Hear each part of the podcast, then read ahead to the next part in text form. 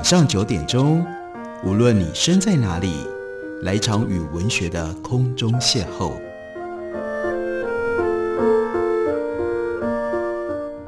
杨照谈书，邀您一同遨游文学世界，认识古今中外的经典之作。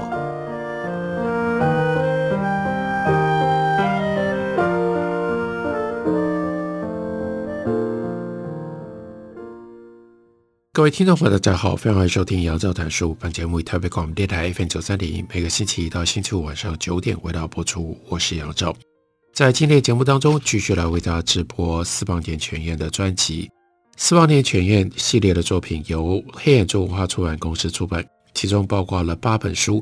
借由这样的八本书，我们可以稍微认识一下这位当代非常特殊也非常多彩，他的作品包含了。各个不同面向的日本作家，今天为大家介绍的这本书是他关于摩洛哥的游记，以及他对于 Paul Bowers 的种种回忆并合在一起而形成的摩洛哥流折。讲到了为什么他跟摩洛哥会有这么密切的关系，甚至为了要去摩洛哥而学阿拉伯语，回到最重要的根源是 Paul Bowers。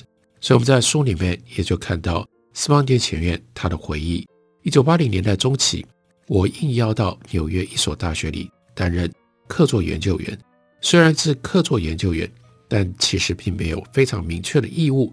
只要高兴的时候，在每个礼拜一两次的日本电影放映会之后，说一点跟那部电影相关的内容就可以了。这对当时只在东京的大学夜间部教过，人人都讨厌的。英文写作课的我来说，简直是轻松到难以置信的待遇。我在客座研究的学校里谈一谈黑泽明啦、小津安二郎啦，然后呢，我就搭地下铁，因为在纽约，所以呢，到曼哈顿去看电影，去看戏剧表演。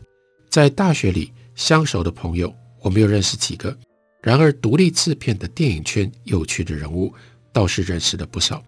而就在这个时候，他读到了 Paul Bowers 的作品。他说，在我出发到纽约之前，虽然听说过这位作家，但美国著名的世界文学词典上都记载着他已经去世了，也没听过在日本有他作品的翻译。后来才确认，一九五零年代是有日译本曾经出版过的。直到八零年代初期，始终无人闻问的这个作家。突然变成了活着的传奇人物，再次成为话题的焦点。他说：“那个时候，我周围爱好文学的美国人热衷讨论着二十世纪日本文学的称之为叫做三 B 巨匠。音乐史上有三 B，那是巴赫、贝多芬跟布拉姆斯，他们的名字都是用 B 开头的。那文学界这个时候讨论谁呢？一个是 William Burroughs，一个是。” Charles Borowski，另外一个就是 Paul Bowers，他们三个人形成当时的三 B。Paul Bowers 的作品历经三十年的空白之后，又一一的重刊，在第八街跟 Spring Street 对知性潮流一向有着敏锐嗅觉的书店的店头，封面朝外摆放在非常显著的位置。就因为这样，所以他读到了 Paul Bowers 的小说还有诗集。乃至于注意到，因为他也是一个作曲家，他的音乐上的作品强烈游说私房点全宴应该要把 Paul Bowers 作品翻译成为日文的，是一位电影导演，也是他多年的好友，那是 Jim Jarmusch。Jarmusch 的女友 Sarah Driver 曾经在几年前把 Bowers 的短篇小说《你不是我》改编成为电影，而 Jim Jarmusch 也参与了这部电影的摄影的工作，所以这个 Jarmusch 就一直跟他说：“这个人跟别人不一样，一定要把他翻译到日本去。”因为这句话的鼓舞，所以私房点全宴到书店买了 Bowers 的短篇全集，从头开始读起。阅读了之后，立刻就感觉到这位作家的文体比我所知道的任何美国小说家都要更冷静，而且更凝练。借着细腻的使用前置词跟接续词，鲍尔使他营造出独特的距离感，不是只是单立于连缀单词，一位玩着艰深的文字游戏的那种作家。用一个比较粗糙的比喻来说吧，如果是在一般作家笔下描述，会写他恨那人，却在那人生日的时候送了花束。鲍尔斯会写出的是他恨那人，他在那人生日时送了花束。这种冷静洞察让司马田泉彦深深的着迷。可他说，我当时并不明白这洞察的能力是从哪里来的，而今我已经能够了解。这毕竟是他一心跟世界或者是历史保持距离的一种必然的结果。同时，我也逐渐了解到，像鲍尔斯这样对人心深层回避、抗拒、只流连玩味事物表层的作家，有些谁呢？例如说，Oscar Wilde；例如说，在日本的话，那就是 Mishima，三岛由纪夫。另外，八零年代在美国非常红的一位摄影家 Mapplethorpe。他们就形成了一道独特的美学的谱系。接着，司马田泉彦说：“我也模糊地意识到自己对鲍尔斯的兴趣应该是有三个核心的主题。首先，不只是在二十世纪的文学史或者是美国文学的层次上，波鲍尔斯在更大的意涵的世界文学史的范畴内，都是一个奇特的连接点。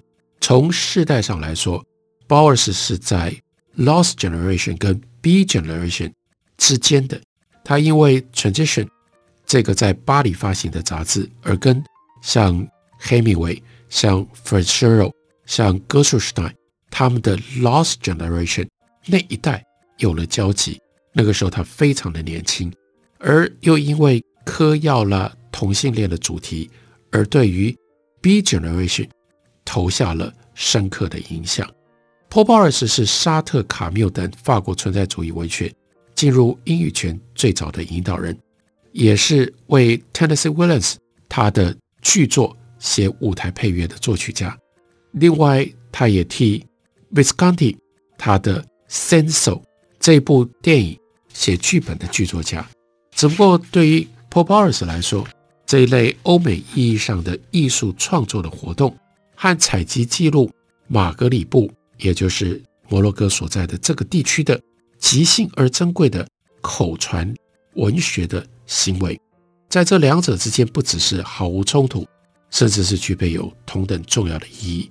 如此富于美学的多样性，却又仿佛立于整合之地的 Bowers，，让司马田泉彦觉得爱不释手。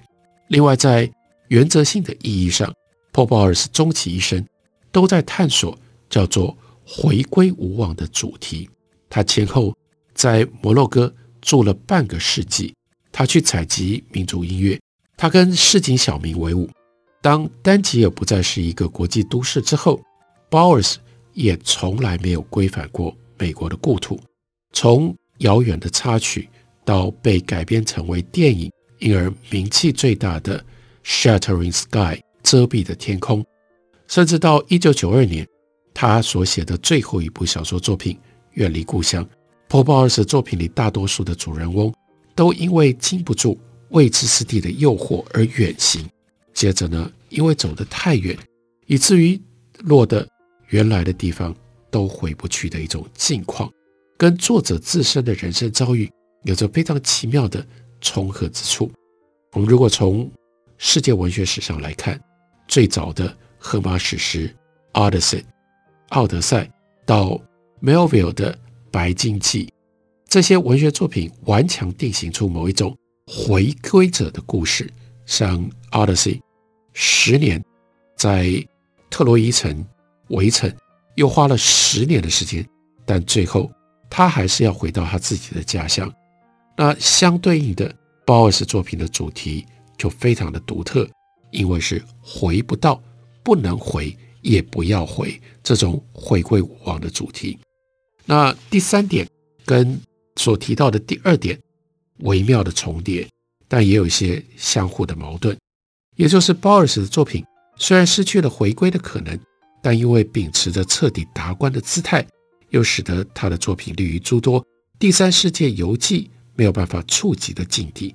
大多数描写阿尔及利亚、摩洛哥这一带。叫做马格里布世界的作家，他们往往就陷立在廉价东方主义网络当中，对自身言论所立足的位置无知无觉。而 Paul Bowers 不管在任何的情况底下，他不允许自己占据超越一切的全知视角，又总是站在故事的外侧去说故事。对人物的描写，他也都只写外表，不写内心，是用一双冷峻的眼睛在外侧进行观察。他接着又回忆，在纽约和我相当要好的诗人 O'Brien Jeffrey 就曾经。对 Bowers 的作品的这种特性，评价他是现在还活着作家当中最接近 Gustav Flaubert 福楼拜。这不是夸大其词，而是确实抓住了托鲍尔斯作品的本质。话又说回来，像 Bowers 这样一个从沙特阅读沙特开始了文学之路的人物，最后抵达这样的位置，意味着什么？这就是他要探索的。第三个主题，那接下来他又记得，Jarmusch 把鲍尔斯在摩洛哥的联络地址告诉他。那个晚上，因为贝托鲁奇拍了《末代皇帝》，一九八七年十一月底，他遇到了谁呢？他跟从北京来的陈凯歌一起受邀在 Little Italy 举办的一场晚宴。贝托鲁奇跟 John Long 主演溥仪的。尊龙在拍摄时间有一些不愉快，所以两个人坐在同一张桌子上，不理彼此对方。Jim Jarmusch 是一个观影城市的导演，他也把陈凯歌拍过的电影通通都看过了。陈凯歌对独立制片的导演却根本看不上眼。晚宴结束的时候，一群人说着要到谁家再去喝一杯的时候，Jim Jarmusch 把斯旺点巧宴拦下来，从口袋里掏出了一张皱巴巴的纸条。他说：“我知道今天会遇到你，所以把它抄了下来。”他摇晃梳着高高的花白的头颅，一边说：“纸条上记得什么？就是 Paul Bowers 私人邮箱的号码。”那因为这样，这个斯旺店全院就给在丹吉尔的 Bowers 写了信。表达想要翻译他几篇短篇作品的期望，从这里联系到 Paul Bowers，接下来联系到丹吉尔、摩洛哥。我们休息一会儿，等我回来继续聊。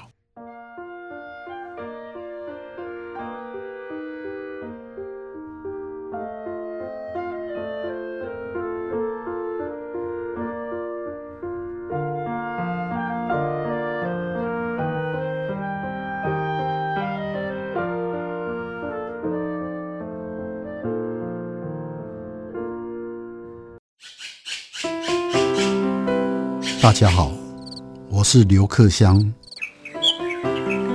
亲近自己的城市，找回城市的温暖。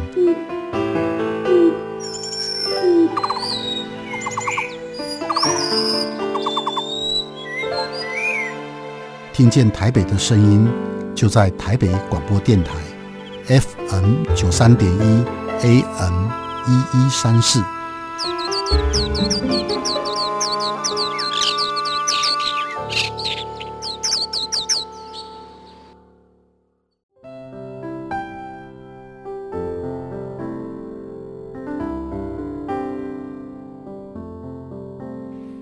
见台北的身影，拥有颗热情的心，有爱与梦想的电台，台北广播 FM 九三点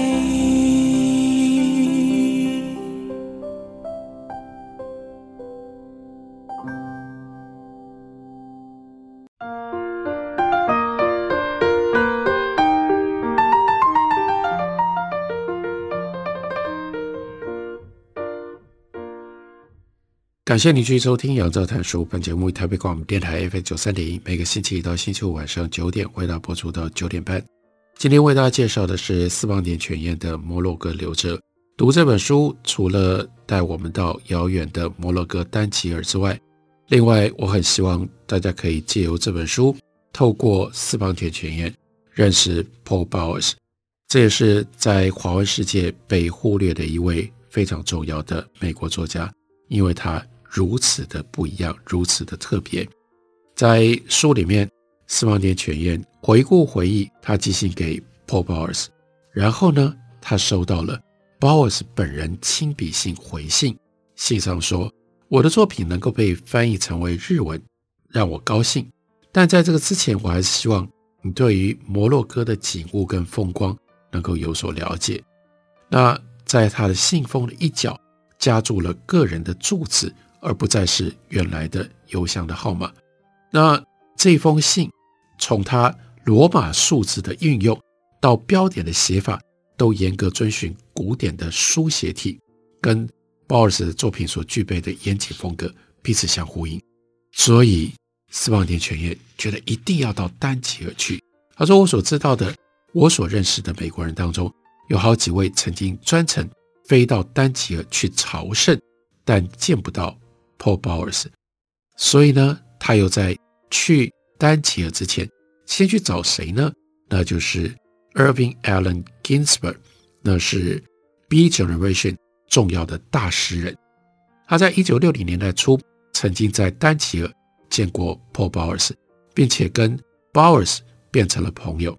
那 Ginsberg 这个时候准备要到以色列去参加朗读会，所以他就一直对这个私房钱前院这个日本人说：“三岛由纪夫啊，就是不学禅才会选择切腹。”所以没有跟他多讲 Paul Bowers。一直到两个人要分手的时候，Ginsberg 才说：“哎，帮我跟 Paul，就是 Paul Bowers 问候一声吧。”同时帮我问问他，他还相信这个世界上没有超越一切的存在吗？就这样，他去到了丹吉尔私房钱前院，见到了 Paul Bowers。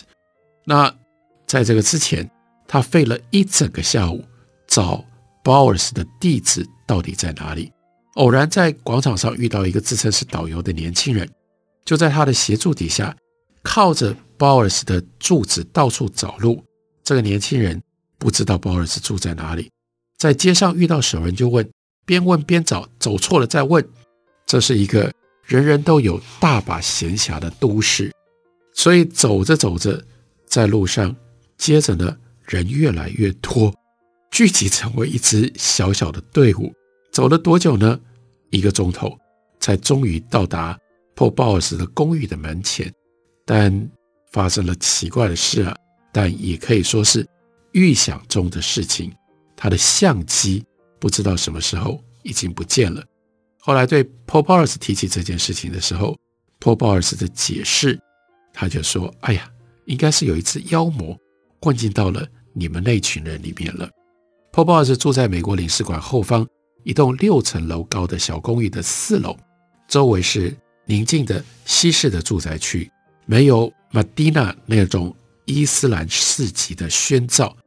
公寓下方是杂货店，表明来意之后，店主人用西班牙语说：“电梯坏了，爬楼梯。”第一次见面，Paul b o s 身穿白色的衬衫、青色的背心跟领带，然后呢，进入到一个大概十个榻榻米大小的客厅，因为是日本人，他的这个空间概念是用榻榻米来衡量的。包包个子不高，难得开口讲话，总是挑选合适的词汇。边想边说，不过意外的是，他所提到的第一个人名是两个月前才见过的意大利导演。Paul Bowers 就说贝特鲁奇才刚来过，因为他想要把我的遮蔽的天空拍成电影。后来贝特鲁奇的确把遮蔽的天空拍成了到现在应该可以算是经典的这样的一部电影了。但是那个时候很有趣，因为 Paul b o w s 没有看过贝特鲁奇的电影，所以他就问私房钱前燕说：“哎，你觉得如何贝特鲁奇跟我说，他最近刚拍了一部片，内容是中国皇帝，当然就是末代皇帝啊。那私房钱前燕就表达了他对于末代皇帝的看法。根据 Paul Bowers 的说法，Bertolucci 访问的当天晚上就被怪事给蛊惑，走到了一个小巷子里，身上的现金、护照。通通被洗劫一空，那就是妖魔啊！贝特鲁奇隔天一早来向 Paul Bowers 报告了这件事，老小说家就跟他说：“假如因为这件事情不敢再来到摩洛哥，那拍电影的事情也就算了吧。不过呢，接着如果贝特鲁奇还敢再来，嗯，电影也许可以拍得成。”这个时候，斯邦田学院就一边喝着 Paul Bowers 所泡的是中国茶，一边向他说明。我设想的短篇小说集的翻译，Paul Bowers 兴味盎然地看他挑出来的作品，指着其中一篇说：“不可思议啊！到目前为止，没有任何一个地方、任何语言的译者选过这一篇。”所以讲讲讲讲，两个人讲得热络了，就开始聊谁呢？聊 John Cage 啦，等等这些 Bowers 的故友们的消息。Bowers 就笑着说：“他自己从来不是一个诗人。”现在还有这种流亡作家的称呼用在他身上，实在太夸张了，一点都不贴切。他就说：“我怎么会是流亡呢？我要回美国，我随时就可以回去啊。上一次我渡海穿越大西洋，大概二十年前了吧，一直到今天。近来有纽约的报纸说我是 living legend，这对于住在丹吉尔的我一点意义都没有。然后他就开玩笑说。”如果当一个 legend 可以有年金的资格，可以领钱的话，那当然另当别论。那在告辞之前，斯邦田全彦问了一个很特别的问题，还问说：“你不再旅行了吗？”当然，这个时候鲍尔斯也年纪大了，不过他的回答更有意思。他说：“算了吧，现在没有船可以搭了。”这是他跟 Paul Bowers 第一次见面的情况。接下来。我们看到，在书里面，他也介绍了《蜘蛛之屋》这一部小说。《蜘蛛之屋》的主角是一个叫做阿玛的十五岁的少年，他诞生在穆罕默德后裔的教诲师家庭。他的父亲是一个受旧城人尊敬的夏里夫。每当阿玛想起是自己的祖先建立了穆莱伊德里斯圣城，就会骄傲地感觉到。自己继承着一般人所没有的恩典。那恩典，这是原文是巴拉卡。巴拉卡这个字呢，在翻译的时候用日文的法力来称呼。不过，如果按照字义翻译的话，译作神的恩典或神所珍视的，可能更加的恰当。因为这就是指传授给圣人的超自然的力量，用来行神迹，用来医治疾病。阿玛的父亲因为在血统上继承了神的恩典，所以他安抚着旧城的人心，也深受旧城人的爱戴，就如同菲斯大部分的传统世家一样。这个阿玛的父亲，他也不承认阿拉维政权是正统。不止如此，阿玛的父亲顽固地相信世界上所发生的一切的事项，在古兰经里都已经有记录，都可以找得到。所以他总是教导他的儿子，所谓政治，不管是法国人的政治还是独立党的政治，都是骗人的，都是虚伪的。阿玛是一个爱幻想又有才智的年轻人，他隐隐感觉到《古兰经》不足以回答他对这个世界的所有的疑问。虽然他跟随着他的父亲，也在嘴上总是说着法国人啊，那是一个瘟疫跟饥饿的民族。是上帝为了要试探穆斯林忠心而派遣到摩洛哥来的外族，不过在他的心里面却明白，父亲所信仰的千古不移的世界早已经凋敝的破绽百出了。阿玛拒绝到学校里去，他的父亲认为，只要儿子懂得伊斯兰的道德教诲，没关系，不上学无所谓，就同意阿玛留在家里。阿玛陆陆续续。接着就去跟几个工匠当学徒，但因为厌烦，他又中断了。最后，他就变成了旧城城门外一处制陶工坊的学徒。在这里，因为与生俱来的才华受到了肯定。在工坊里，阿玛第一次从陶工的口中了解到，他自己所在的这个菲斯城正在面临的政治危机，并且强烈的感觉到伊斯兰的盛世似乎。即将要画上句点了。阿玛有一个狂热支持独立党的朋友，痛骂摩洛哥人都是驴呀，而自己如果被派去从事恐怖攻击的任务，他就算赴死也在所不辞。阿玛跟他一起到郊外去游泳，不知道为什么突然觉得莫名的气愤，结果就把这个独立党的狂热分子打了一顿，离开了。在回家的路上，他偶尔就来到了独立党的秘密的基地，但也没有跟他们有深入的互动。经过新城区的时候，阿玛看到法国的年轻人们，他们在公园的长椅上相拥。他无法理解法国的男人。为什么要特别把妓女带到外头去做无耻的事情？当他在游乐场的人偶物馆看到展示的人偶，便判断这是拿撒勒人设计来让穆斯林的女人们堕落，教他们如何做娼妓的工具。只不过阿玛走出父亲势力所及的旧城区之外，这件事情意义重大，代表着他的宇宙观出现了根本性变化的契机。对于这样的阿玛。接下来，Paul Bowers 就在他的小说里安排了一个美国人 John Stehen 这号人物。他是在二十世界大战前曾经有过美国共产党潜力的一个中年的作家，因为受到摩洛哥的吸引，从若干年前就定居到此地。